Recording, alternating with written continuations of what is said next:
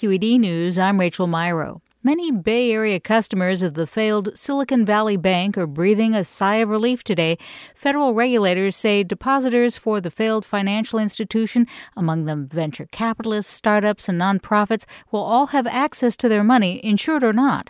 One of them is Roseanne Wincek, co founder of the San Francisco based early stage VC firm Renegade Partners. We were at big risk of this, you know, panic spreading to other banks. And so I'm sure we heard it as soon the moment that they could share it, but every moment that it was sitting out there with people having doubts was just kind of extra panic. She calls the federal actions not a bailout, but a backstop to ensure depositors can deliver payroll to their staff.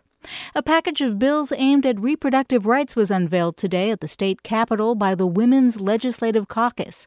KQED politics editor Scott Shafer reports.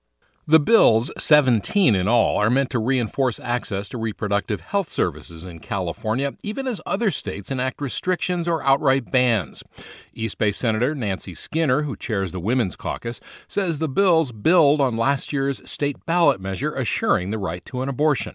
To further reproductive justice, protections to people who may end up coming to our state, to our dispensers, to our healthcare providers, and much more. The legislation comes a week after Governor Gavin Newsom announced California would stop doing business with Walgreens after the pharmacy chain initially threatened to stop providing an abortion medication, even in states where it's legal to do so. I'm Scott Shafer, KQED News. And I'm Rachel Myrow.